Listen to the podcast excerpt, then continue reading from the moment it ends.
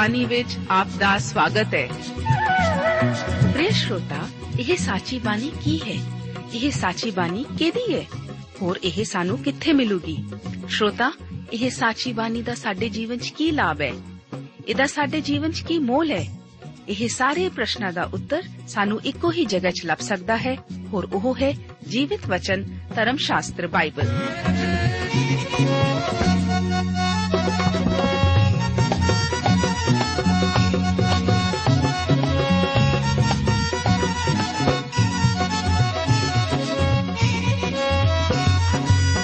ਧਰਮ ਸ਼ਾਸਤਰ ਬਾਈਬਲ। ਉਹੀ ਜੀਵਿਤ ਵਚਨ ਦਾ ਅਸੀਂ ਇਸ ਕਾਰਜਕ੍ਰਮ ਵਿੱਚ ਅਧਿਐਨ ਕਰਾਂਗੇ।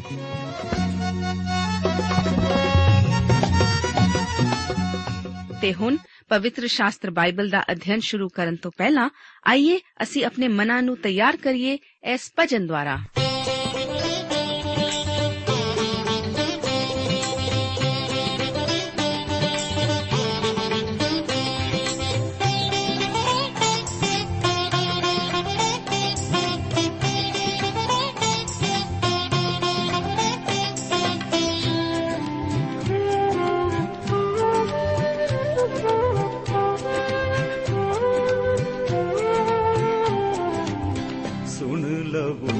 ਸਾਚੀ ਬਾਣੀ। ਸੁਣ ਲਵੋ ਸਾਚੀ ਬਾਣੀ। ਇਹ ਹੈ ਯਿਸੂ ਦੀ ਕਹਾਣੀ। ਇਹ ਹੈ ਯਿਸੂ ਦੀ ਕਹਾਣੀ। ਸੁਣ ਲਵੋ ਸਾਚੀ ਬਾਣੀ। ਸੁਣ ਲਵੋ ਸਾਚੀ ਬਾਣੀ।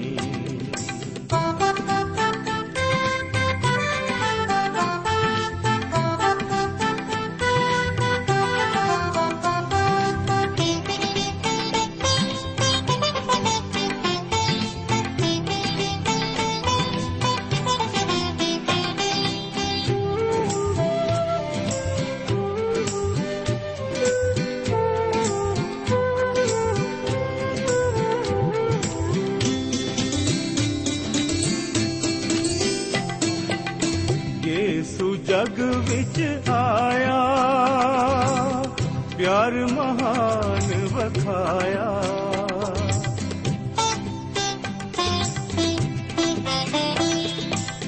ਯੇਸੂ ਜਗ ਵਿੱਚ ਆਇਆ, ਪਿਆਰ ਮਹਾਨ ਵਖਾਇਆ।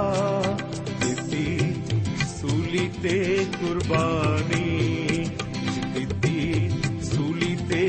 ਤੇ ਕੁਰਬਾਨੀ ਇਹ ਹੈ ਯਿਸੂ ਦੀ ਕਹਾਣੀ ਸੁਣ ਲਵੋ ਸਾਚੀ ਬਾਣੀ ਸੁਣ ਲਵੋ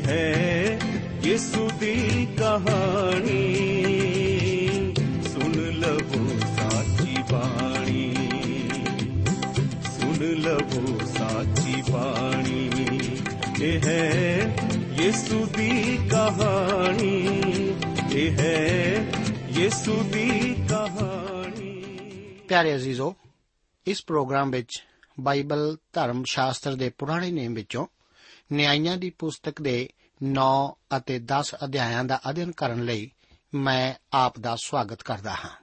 ਬਚਨ ਦੇ ਇਸ ਭਾਗ ਦਾ ਮੁੱਖ ਵਿਸ਼ਾ ਇਸਰਾਇਲ ਦਾ ਪੰਜਵੀਂ ਵਾਰ ਵਿਸ਼ਵਾਸ ਤੋਂ ਫਿਰਨਾ ਹੈ। ਨੌਵੇਂ ਅਧਿਆਏ ਵਿੱਚ ਗਿਦਾਉਨ ਦੇ ਪੁੱਤਰ ਅਬੀਮਲਕ ਦੇ ਚਰਿੱਤਰ ਦਾ ਵਰਣਨ ਹੈ, ਜੋ ਕਿ ਉਸ ਦੀ ਸੁਰੀਤ ਦਾ ਪੁੱਤਰ ਸੀ। ਇਸ ਦੇ ਦੁਆਰਾ ਇਸਰਾਇਲ ਵਿੱਚ ਸਮੱਸਿਆ ਖੜੀ ਹੋ ਗਈ ਸੀ। ਨਿਆਂਇਆਂ ਦੀ ਪੁਸਤਕ ਦੇ 9 ਅਧਿਆਏ ਉਸ ਦੀਆਂ 1 ਤੋਂ ਲੈ ਕੇ 3 ਆਇਤਾਂ ਦੇ ਵਚਨ ਇਸ ਪ੍ਰਕਾਰ ਹਨ। ਵਚਨ ਵਿੱਚ ਲਿਖਿਆ ਹੈ, ਤਦ ਜਰੂਬਾਲ ਦਾ ਪੁੱਤਰ ਅਬੀਮਲਕ ਸ਼ਕਮ ਵਿੱਚ ਆਪਣਿਆਂ ਮਾਮਿਆਂ ਦੇ ਕੋਲ ਜਾ ਕੇ ਉਹਨਾਂ ਨੂੰ ਅਤੇ ਆਪਣੇ ਸਾਰੇ ਨਾਨਕੇ ਟੱਬਰ ਨੂੰ ਆਖਣ ਲੱਗਾ, ਜੋ ਸ਼ਕਮ ਦਿਆਂ ਸਾਰਿਆਂ ਵਾਸੀਆਂ ਦੇ ਕੰਨਾਂ ਵਿੱਚ ਇਹ ਗੱਲ ਪਾਓ, ਭਲਾ ਤੁਹਾਡੇ ਲਈ ਇਹ ਚੰਗਾ ਹੈ ਜੋ 70 ਮਨੁੱਖ ਜਿਹੜੇ ਜਰੋਬਾਲ ਦੇ ਪੁੱਤਰ ਹਨ, ਸਭੇ ਤੁਹਾਡੇ ਉੱਤੇ ਰਾਜ ਕਰਨ, ਜਾਂ ਇਹ ਕਿ ਨਿਰਾ ਇੱਕੋ ਹੀ ਰਾਜ ਕਰੇ? ਨਾਲੇ ਚੇਤੇ ਰੱਖੋ, ਜੋ ਮੈਂ ਵੀ ਤੁਹਾਡੀ ਹੱਡੀ ਅਤੇ ਤੁਹਾਡਾ ਮਾਸ ਹਾਂ। ਉਹਦੇ ਮਾਮਿਆਂ ਨੇ ਉਹਦੇ ਲਈ ਸ਼ਕਮ ਦਿਆਂ ਸਾਰਿਆਂ ਲੋਕਾਂ ਦੇ ਕੰਨੀ ਇਹ ਗੱਲਾਂ ਪਾ ਦਿੱਤੀਆਂ। ਉਹਨਾਂ ਦੇ ਮਨ ਅਬੀਮਲਕ ਦੇ ਮਗਰ ਤੁਰਨ ਵੱਲ ਰਾਜ਼ੀ ਹੋਏ, ਕਿਉਂ ਜੋ ਉਹ ਬੋਲੇ, ਇਹ ਸਾਡਾ ਭਰਾ ਹੈ। ਇਹ ਲੜਕਾ ਅਬੀਮਲਕ ਬਹੁਤ ਅਭਿਲਾਸ਼ੀ ਸੀ। ਉਸਨੇ ਸੁਣਿਆ ਸੀ ਕਿ ਇਸرائیਲੀ ਕੌਮ ਚਾਹੁੰਦੀ ਸੀ ਕਿ ਗਿਦਾਉਨ ਉਹਨਾਂ ਉੱਤੇ ਰਾਜ ਕਰੇ, ਕਿਉਂਕਿ ਉਹ ਗਿਦਾਉਨ ਦਾ ਪੁੱਤਰ ਸੀ। ਇਸ ਕਰਕੇ ਉਹ ਰਾਜਾ ਬਣਨਾ ਚਾਹੁੰਦਾ ਸੀ।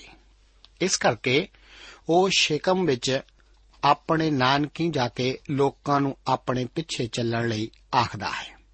4 ਅਤੇ 5 ਆਇਤਾਂ ਦੇ ਵਚਨਾਂ ਵਿੱਚ ਲਿਖਿਆ ਹੈ ਉਹਨਾਂ ਨੇ ਬਾਲ ਬਰੀਤ ਦੇ ਘਰ ਵਿੱਚ 70 ਤੋਲੇ ਚਾਂਦੀ ਕੱਢ ਕੇ ਉਹਨੂੰ ਦਿੱਤੀ। ਸੋ ਉਹਦੇ ਨਾਲ ਅਬੀਮਲਕ ਨੇ ਗੁੰਡੇ ਅਤੇ ਲੁੱਚੇ ਲੋਕ ਤੈਲੂਏ ਰੱਖੇ ਅਤੇ ਉਹ ਉਸ ਦੇ ਮਗਰ ਹੋਏ। ਉਹਨੇ ਆਫਰਾ ਵਿੱਚ ਆਪਣੇ ਪਿਓ ਦੇ ਘਰ ਜਾ ਕੇ ਆਪਣੇ ਭਰਾਵਾਂ ਜਰੂਬਾਲ ਦੇ ਪੁੱਤਰਾਂ ਨੂੰ, ਜੋ 70 ਜਣੇ ਸਨ, ਇੱਕੇ ਪੱਥਰ ਉੱਤੇ ਵੜ ਸੁੱਟਿਆ। ਪਰ ਜਰੂਬਾਲ ਦਾ ਨਿੱਕਾ ਪੁੱਤਰ ਯੋਥਾਮ ਲੁਕ ਜੋ ਗਿਆ ਸੀ, ਸੋ ਬਚ ਰਿਹਾ। ਅਬੀਮਲਕ ਇੱਕ ਜ਼ਾਲਮ ਅਤੇ ਦੁਸ਼ਟ ਮਨੁੱਖ ਜਾਪਦਾ ਹੈ। ਉਹ ਇੱਥੇ ਇੱਕ ਭਿਆਨਕ ਕੰਮ ਕਰਦਾ ਹੈ।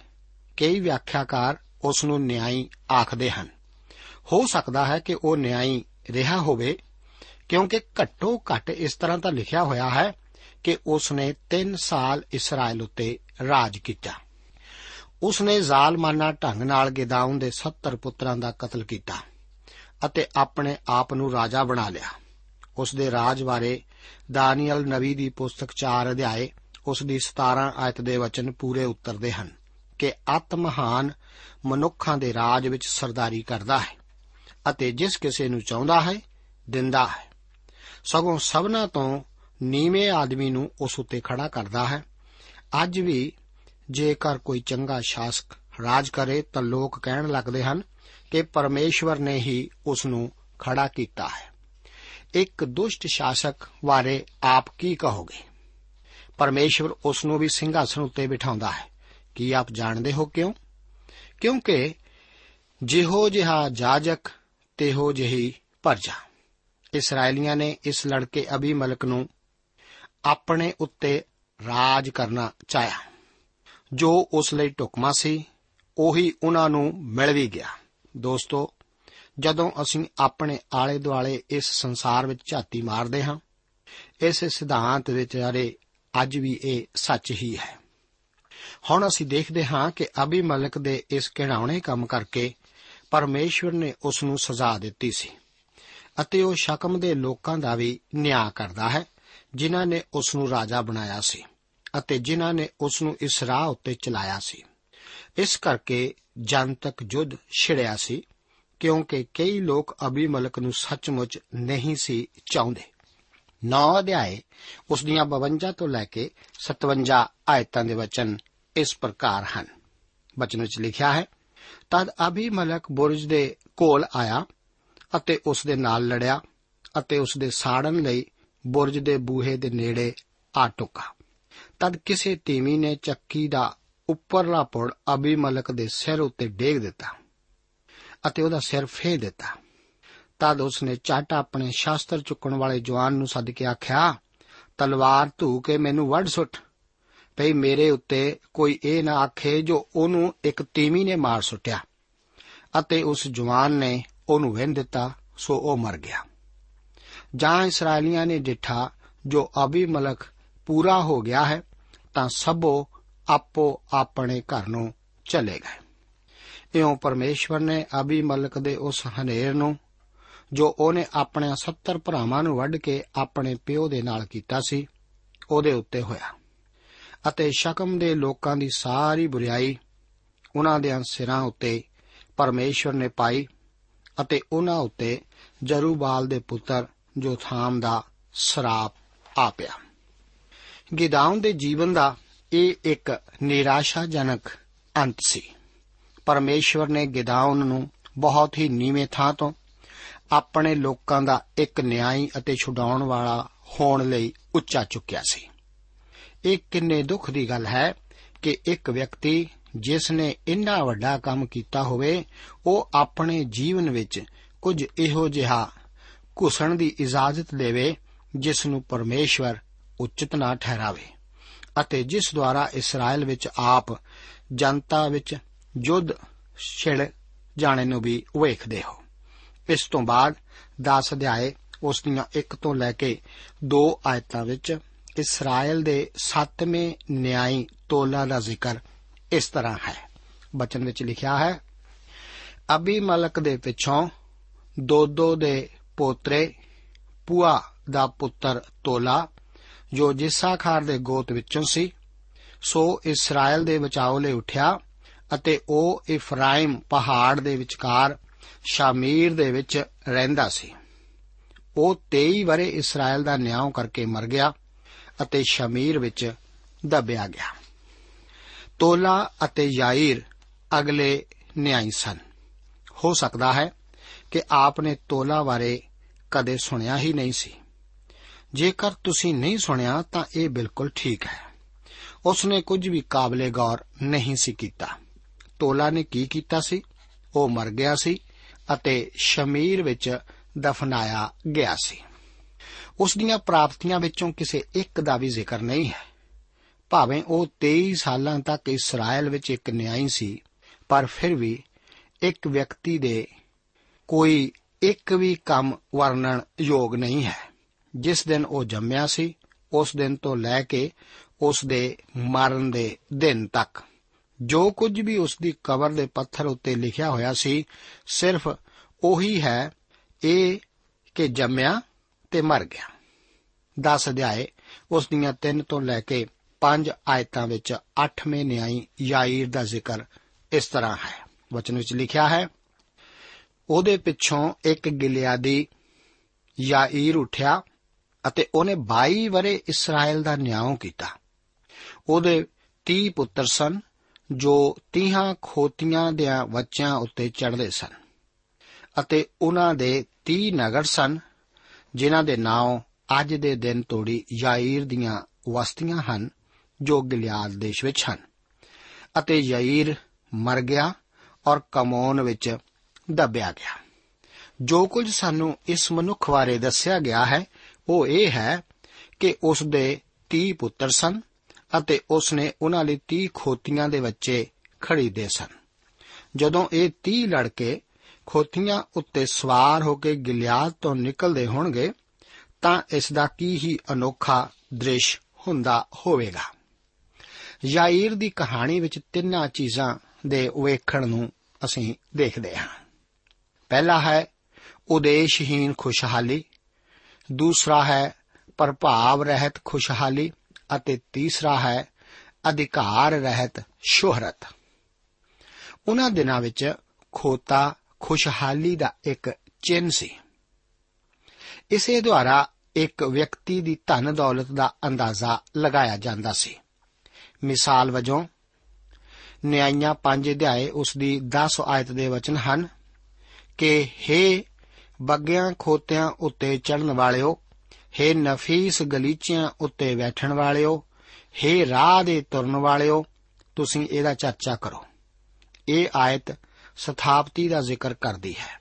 ਖੋਤਾ ਧਨ ਦੌਲਤ ਦਾ ਚਿੰਨ ਸੀ ਅਤੇ ਇਸ ਪਸ਼ੂ ਉੱਤੇ ਰਾਜੇ ਸਵਾਰੀ ਕਰਦੇ ਸਨ।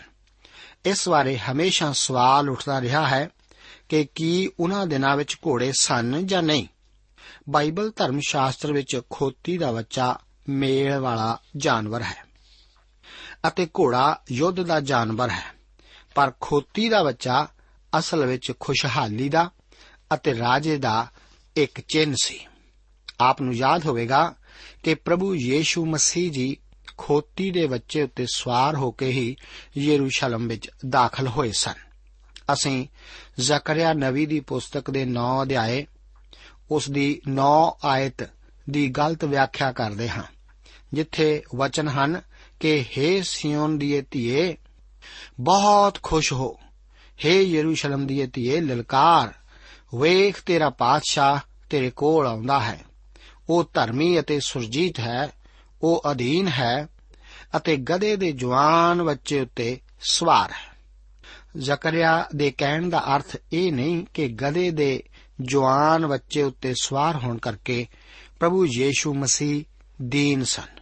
ਪਰ ਉਹ ਤਾਂ ਇਸ ਕਰਕੇ ਦੀਨ ਸਨ ਕਿ ਉਹ ਗਧੇ ਦੀ ਜਵਾਨ ਬੱਚੇ ਉੱਤੇ ਸਵਾਰ ਸਨ, ਜਿਸ ਉੱਤੇ ਸਿਰਫ ਰਾਜੇ ਹੀ ਸਵਾਰ ਹੁੰਦੇ ਸਨ। ਪਰ ਯਾਈਰ ਬਹੁਤ ਪੈਸੇ ਵਾਲਾ ਮਨੁੱਖ ਜਾਪਦਾ ਹੈ। ਇਸ ਕਰਕੇ ਉਹ 30 ਖੋਤੀ ਦੇ ਬੱਚੇ ਰੱਖ ਸਕਦਾ ਸੀ। ਉਹ ਬਹੁਤ ਖੁੱਲ ਦਿਲਾ ਸੀ ਅਤੇ ਮੇਰਾ ਵਿਚਾਰ ਹੈ ਕਿ ਉਸ ਨੇ ਆਪਣੇ ਪੁੱਤਰਾਂ ਨੂੰ ਵਿਗਾੜਿਆ ਹੋਵੇਗਾ ਜੋ ਕੁਝ ਵੀ ਉਹ ਚਾਹੁੰਦੇ ਸਨ, ਉਹੀ ਉਹ ਉਹਨਾਂ ਲਈ ਲੈ ਦਿੰਦਾ ਸੀ। ਉਹ ਤਾਂ ਬਹੁਤ ਵਿਲਾਸਤਾ ਵਿੱਚ ਰਹਿ ਰਹੇ ਸਨ। ਹੋ ਸਕਦਾ ਹੈ ਕਿ ਉਸ ਸਮੇਂ ਖੋਤੇ ਕਈ ਨਸਲਾਂ ਦੇ ਹੋਣ ਅਤੇ ਯਾਈਰ ਨੇ ਅਤੀ ਆਧੁਨਿਕ ਕਿਸਮ ਦੇ ਹੀ ਉਹਨਾਂ ਵਾਸਤੇ ਖਰੀਦੇ ਹੋਣ। ਪਰ ਕੀ ਇਹਨਾਂ ਖੋਤਿਆਂ ਦੁਆਰਾ ਉਹਨਾਂ ਨੂੰ ਮਹਿਮਾ ਮਿਲੀ? ਕਿ ਇਹਨਾਂ ਦੁਆਰਾ ਯਾਈਰ ਇੱਕ ਹੋਰ ਚੰਗਾ ਨਿਆਈ ਬਣਿਆ ਸੀ, ਕਿ ਇਹਨਾਂ ਦੁਆਰਾ ਲੋਕਾਂ ਨੂੰ ਅਸੀਸ ਮਿਲੀ ਸੀ, ਕਿ ਇਹਨਾਂ 30 ਪੁੱਤਰਾਂ ਵਿੱਚੋਂ ਕੋਈ ਪ੍ਰਚਾਰਕ ਬਣਿਆ ਸੀ? ਨਹੀਂ, ਉਹ ਤਾਂ ਗਿਲਾਦ ਵਿੱਚ ਹੀ ਰਹੇ ਸਨ। ਇਹ ਤਾਂ ਸੱਚ ਹੀ ਹੈ ਕਿ ਇਹ ਗਧੇ ਰੱਖਣਾ ਕੋਈ ਗਲਤ ਗੱਲ ਨਹੀਂ ਸੀ। ਪਰ ਦੂਸਰੇ ਪਾਸੇ ਇੱਕ ਵਿਅਕਤੀ ਲਈ ਜੋ ਕਿ ਨਿਆਈ ਹੈ, ਉਸ ਲਈ ਇਹ ਵੀ ਤਾਂ ਠੀਕ ਹੈ ਕਿ ਉਹ ਆਪਣਾ ਜ਼ਿਆਦਾ ਸਮਾਂ ਗਧਿਆਂ ਅਤੇ ਪੁੱਤਰਾਂ ਨਾਲ ਹੀ ਬਿਤਾਏ। ਇਸ ਵੱਲ ਦੇਖਣਾ ਸਾਡੇ ਲਈ ਮਹੱਤਵਪੂਰਨ ਹੀ ਹੈ। ਸਾਡੇ ਪ੍ਰਭੂ ਯੀਸ਼ੂ ਮਸੀਹ ਜੀ ਇੱਕ ਗਧੀ ਦੇ ਜਵਾਨ ਬੱਚੇ ਉੱਤੇ ਸਵਾਰ ਹੋ ਕੇ ਯਰੂਸ਼ਲਮ ਵਿੱਚ ਦਾਖਲ ਹੋਏ ਸਨ। ਤਾਂ ਭਵਿੱਖਬਾਣੀ ਪੂਰੀ ਕਰਦੇ ਹੋਏ ਆਪਣੇ ਆਪ ਨੂੰ ਰਾਜੇ ਵਜੋਂ ਪੇਸ਼ ਕਰਨ ਅਤੇ ਇਸ ਵੇਲੇ ਹੋਸ਼ਾਨਾ ਦੇ ਨਾਰੇ ਮਾਰੇ ਗਏ ਸਨ। ਸ਼ੈਤਾਨ ਬਹੁਤ ਨਾਰਾਜ਼ ਹੋਇਆ ਸੀ ਅਤੇ ਜਿਉਂ ਹੀ ਮਸੀਹ ਗਦੀ ਦੇ ਜਵਾਨ ਬੱਚੇ ਉੱਤੇ ਸਵਾਰ ਹੋ ਕੇ ਫਾਟਕ ਰਾਹੀਂ ਸ਼ਹਿਰ ਵਿੱਚ ਦਾਖਲ ਹੋਇਆ ਸੀ, ਧਾਰਮਿਕ ਆਗੂਆਂ ਨੇ ਇਸ ਦੀ ਵਿਰੋਧਤਾ ਕੀਤੀ ਸੀ। ਪਰ ਯਾਈਰ ਦੇ ਖੋਤਿਆਂ ਨੇ ਇੱਕ ਵਾਰ ਵੀ ਹੋਸ਼ਾਨਾ ਨਹੀਂ ਸੀ ਕਿਹਾ। ਜਦੋਂ ਇਹ ਯਾਈਰ ਦੇ ਖੋਤੇ ਹਿਣਕਦੇ ਸਨ, ਤਾਂ ਮੇਰਾ ਵਿਚਾਰ ਹੈ ਕਿ ਸ਼ੈਤਾਨ ਹੱਸਿਆ ਹੋਏਗਾ। ਅਤੇ ਭੀੜ ਲਈ ਇਹ ਇੱਕ ਮਨੋਰੰਜਕ ਹੋਇਆ ਹੋਏਗਾ। ਦੋਸਤੋ, ਯਾਈਰ ਉਦੇਸ਼ ਰਹਿਤ ਖੁਸ਼ਹਾਲੀ ਦੀ ਹੀ ਇੱਕ ਤਸਵੀਰ ਹੈ ਅਤੇ ਇਹ ਇੱਕ ਖਤਰਨਾਕ ਹੈ। ਨੂਹ ਦੇ ਦਿਨਾਂ ਵਿੱਚ ਵੀ ਅਸੀਂ ਇਹੋ ਜਿਹੀ ਤਸਵੀਰ ਹੀ ਵੇਖਦੇ ਹਾਂ। ਜਦੋਂ ਵਿਆਹ ਕਰਦੇ ਅਤੇ ਵਿਆਹ ਕਰਾਉਂਦੇ ਸਨ, ਸੁਲੇਮਾਨ ਦੀ ਲਿਖਤ ਵਿੱਚ ਵੀ ਇਹੋ ਹੀ ਪ੍ਰਦਰਸ਼ਿਤ ਕੀਤਾ ਗਿਆ ਹੈ, ਜਦੋਂ ਕਿ ਉਹ ਸਮੁੰਦਰੀ ਜਹਾਜ਼ਾਂ ਦੁਆਰਾ ਜੰਗਲੀ ਜਾਨਵਰ ਹੋ ਸਕਦਾ ਹੈ ਬਾਂਦਰ ਅਤੇ ਮੋਰ ਲਿਆਉਂਦਾ ਹੈ। ਮੋਰ ਸੁੰਦਰਤਾ ਲਈ ਅਤੇ ਬਾਂਦਰ ਮਨੋਰੰਜਨ ਲਈ ਹਨ। ਇਹ ਸਭ ਅੱਜ ਦੀ ਸਥਿਤੀ ਨੂੰ ਹੀ ਬਿਆਨ ਕਰਦਾ ਹੈ। ਸਾਡੀ ਅੱਜ ਦੀ ਖੁਸ਼ਹਾਲੀ ਵੀ ਬਿਨਾ ਉਦੇਸ਼ ਦੀ ਹੈ। ਕੀ ਮੈਂ ਆਪ ਨੂੰ ਪੁੱਛ ਸਕਦਾ ਹਾਂ ਕਿ ਆਪ ਦੇ ਜੀਵਨ ਦਾ ਉਦੇਸ਼ ਕੀ ਹੈ?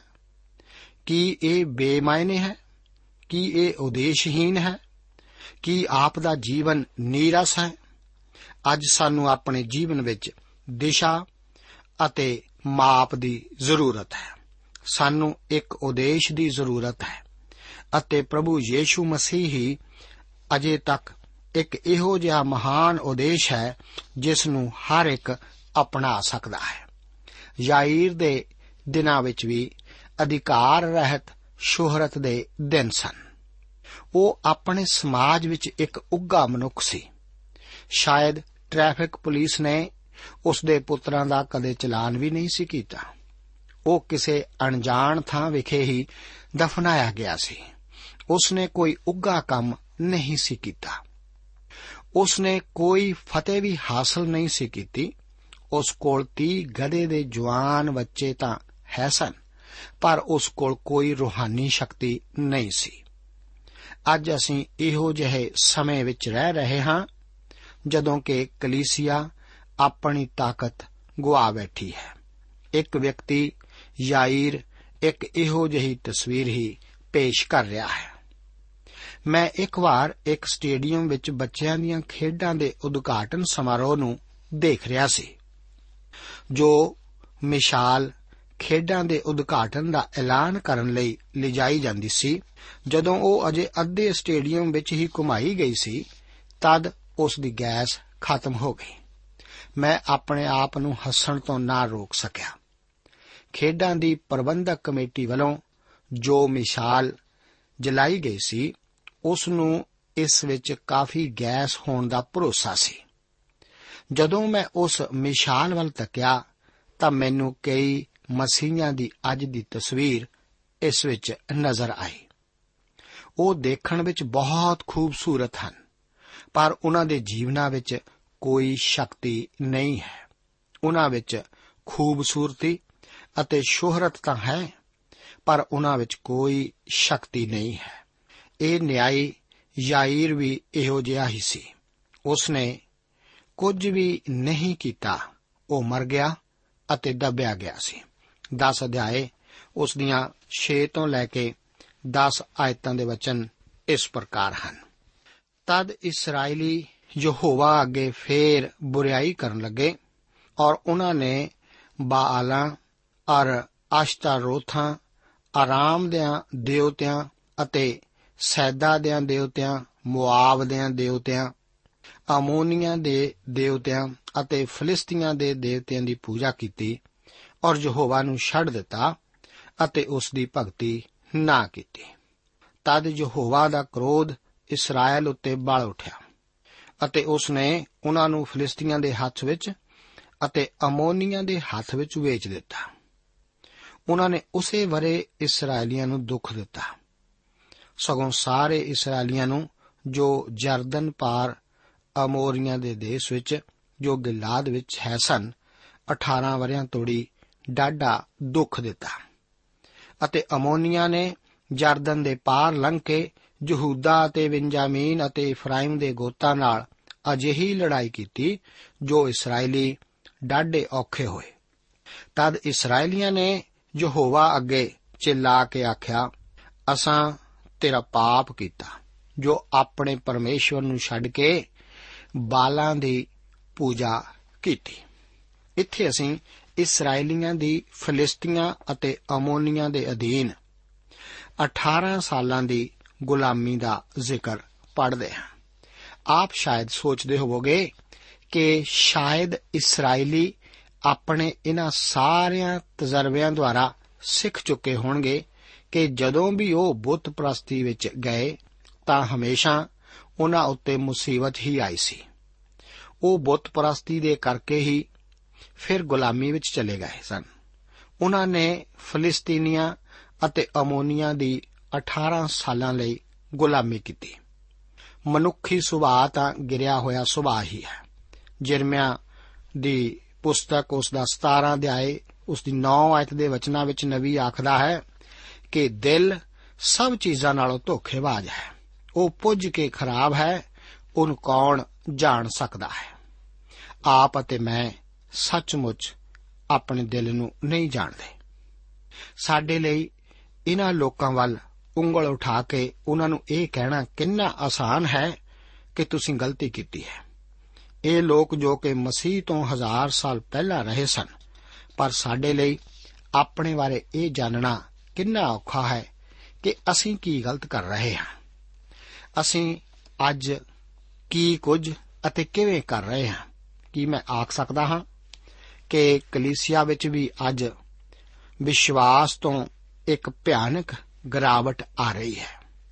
ਮਨੁੱਖੀ ਸੁਭਾਅ ਮੁਸੀਬਤ ਵਿੱਚ ਹੈ ਅਤੇ ਅਸੀਂ ਇੱਕ ਮੁਸੀਬਤ ਵਿੱਚ ਘਿਰੇ ਸੰਸਾਰ ਵਿੱਚ ਹੀ ਰਹਿ ਰਹੇ ਹਾਂ।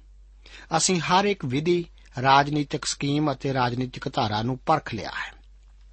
ਕੁਝ ਵੀ ਸਫਲ ਨਹੀਂ ਹੋ ਸਕਿਆ ਹੈ। ਖਰਾਬੀ ਕੀ ਹੈ? ਅਸੀਂ ਮਦਦ ਲਈ ਗਲਤ ਥਾਂ ਤੇ ਜਾ ਚੁੱਕੇ ਹਾਂ।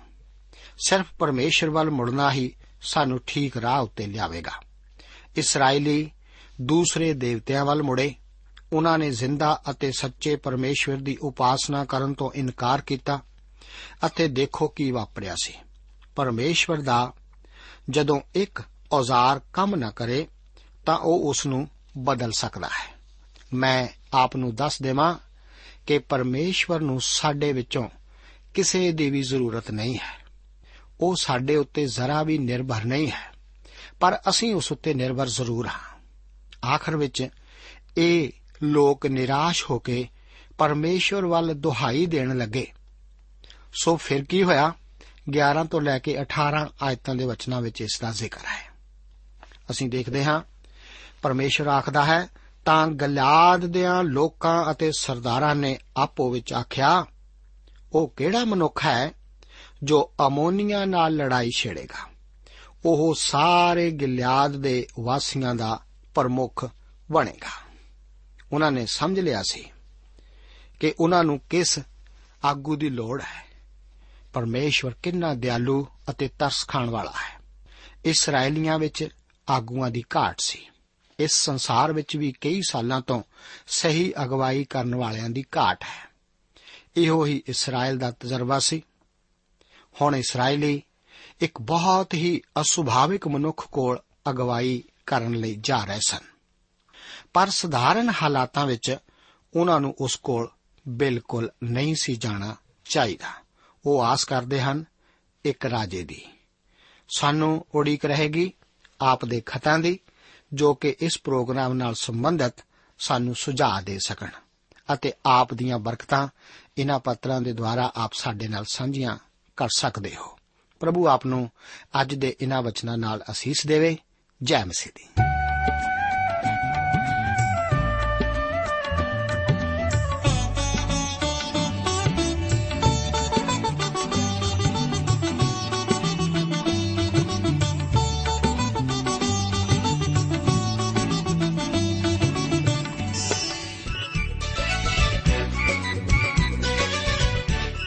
ਦੋਸਤੋ ਸਾਨੂੰ ਉਮੀਦ ਹੈ ਕਿ ਇਹ ਕਾਰਜਕ੍ਰਮ ਤੁਹਾਨੂੰ ਪਸੰਦ ਆਇਆ ਹੋਵੇਗਾ ਤੇ ਇਹ ਕਾਰਜਕ੍ਰਮ ਸੁਣ ਕੇ ਤੁਹਾਨੂੰ ਬਰਕਤਾਂ ਮਿਲੀਆਂ ਹੋਣਗੀਆਂ।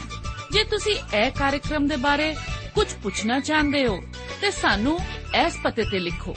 Program Sachi Bani, post box number 1715 sector 36 Chandigarh 160036 ਪਤਾ ਇੱਕ ਵਾਰ ਫੇਰ ਸੁਣ ਲਓ। Program Sachi Bani, post box number 1715